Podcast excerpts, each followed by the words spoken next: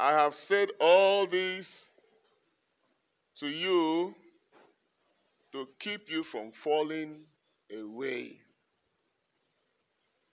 Jesus understands that we have a high tendency to fall away. And he did not just say, No, nothing will happen. My power will protect you. Rather, he keeps speaking to us, talking to us.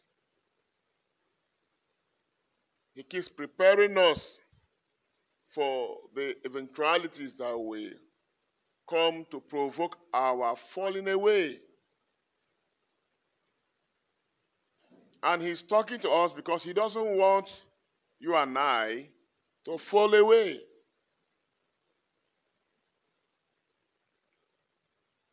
There are three group of people in the church. There are those who are committed to God in spirit and in truth. And have crossed the red line of never returning back. They are the ones who have placed their hands on the plow and they are not looking back. Sometimes we tag them, say, oh, these ones, leave them all. You can't change them again. The second group are those who mentally, emotionally, spiritually, they are fallen away. But they still occupy big seats in church. Bodily present, but spiritually, mentally, emotionally, they have divorced Christ. And the third group are those who have taken offense against the church. And they are fighting the church from inside. The devil will contend your faith. The devil will contend your commitment to God. You will not see him physically with his two horns around you. He will play on your intelligence. He will play, he will play some games with your feelings. He will walk and truncate your attitude. He will allow you to pick up certain attitude that the Holy Spirit abhors. That will keep you perpetually divorced in your mind and your emotions towards God. He will do everything to limit your fruitfulness in the Spirit. And Jesus is worried about it. That is why he's educating us. That's why he's talking to us. So we can what? Cooperate with the counselor he's sending.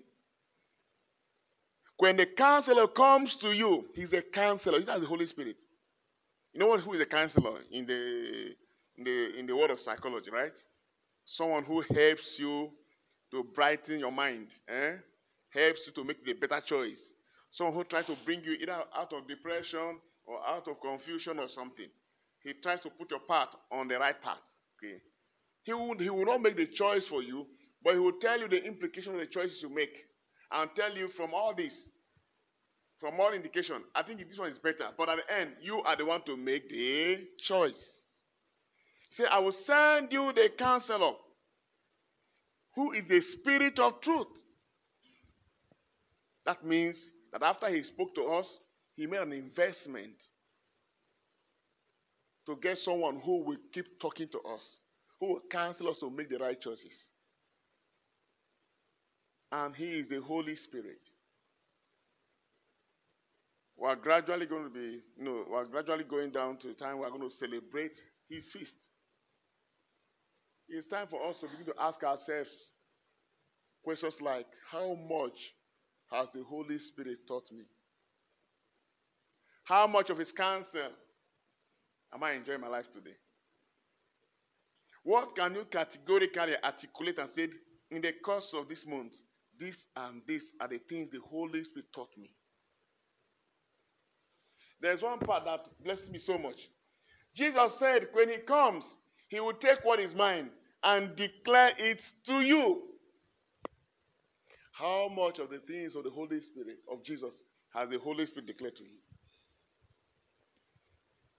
Have you ever gone to the Holy Spirit and said, Holy Spirit, what is that thing that Jesus said that when you come in my life, you will declare to me?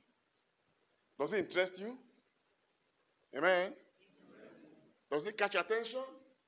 Is it something that you deem worthwhile to pursue? Have you sat down to truly seek those things?